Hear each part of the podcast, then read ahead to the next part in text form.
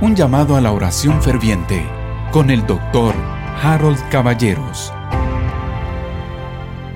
Muy buenos días queridos hermanos, bienvenidos a este llamado a la oración ferviente. Oro a Dios que todos nosotros estemos no solo aprendiendo la palabra, sino que desarrollando el hábito del deleite de hablar con Dios nuestro Padre. El día de hoy continuamos en la epístola de Santiago, en el capítulo número 3. Voy a mencionar que los versículos anteriores fueron muy fuertes en el sentido de hablar de todo lo malo que tiene su procedencia y lo que produce la lengua.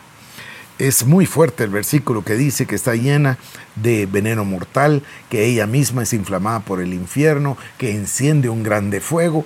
Pero mire, yo quisiera el día de hoy centrarme en los siguientes versículos y decirle a usted que Dios, en su amor y en su misericordia, planeó enviar a su Hijo Jesucristo para morir por nuestros pecados, para hacer expiación por nuestros pecados, para desarrollar ese glorioso plan de la redención, para limpiar incluso nuestra lengua y nuestras palabras y sus consecuencias. Y ahora en el verso número 13 dice, ¿quién es sabio y entendido entre vosotros? Muestre por la buena conducta sus obras en sabia mansedumbre. Pero si tenéis celos amargos y contención en vuestro corazón, no os jactéis ni mintáis contra la verdad, porque esta sabiduría no es la que desciende de lo alto, sino terrenal, animal, diabólica porque donde hay celos y contención, ahí hay perturbación y toda obra perversa.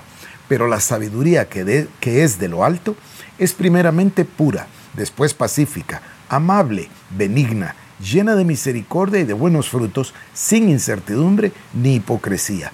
Y el fruto de justicia se siembra en paz para aquellos que hacen la paz. Bueno, aquí hay otra vez un contraste, un contraste entre dos tipos de sabiduría, una que desciende de lo alto y otra que no, otra que llama terrenal, animal, diabólica. Bueno, nosotros estamos persiguiendo la sabiduría que viene de lo alto. Y mire qué claridad tiene la palabra que nos dice en 1 Corintios 1:24 que Cristo es la sabiduría de Dios. de una forma parecida, en 1 Corintios 1:30 dice que Cristo fue hecho sabiduría para nosotros. Entonces, lo que nos está diciendo el apóstol Santiago en este momento es, ¿quién es sabio y entendido entre vosotros? Muestre por la buena conducta sus obras en sabia mansedumbre. Y también nos invita a que nosotros persigamos la sabiduría que es de lo alto, que es primeramente pura, después pacífica, amable, benigna, llena de misericordia y de buenos frutos, sin incertidumbre ni hipocresía. Queridos hermanos, ahora oremos.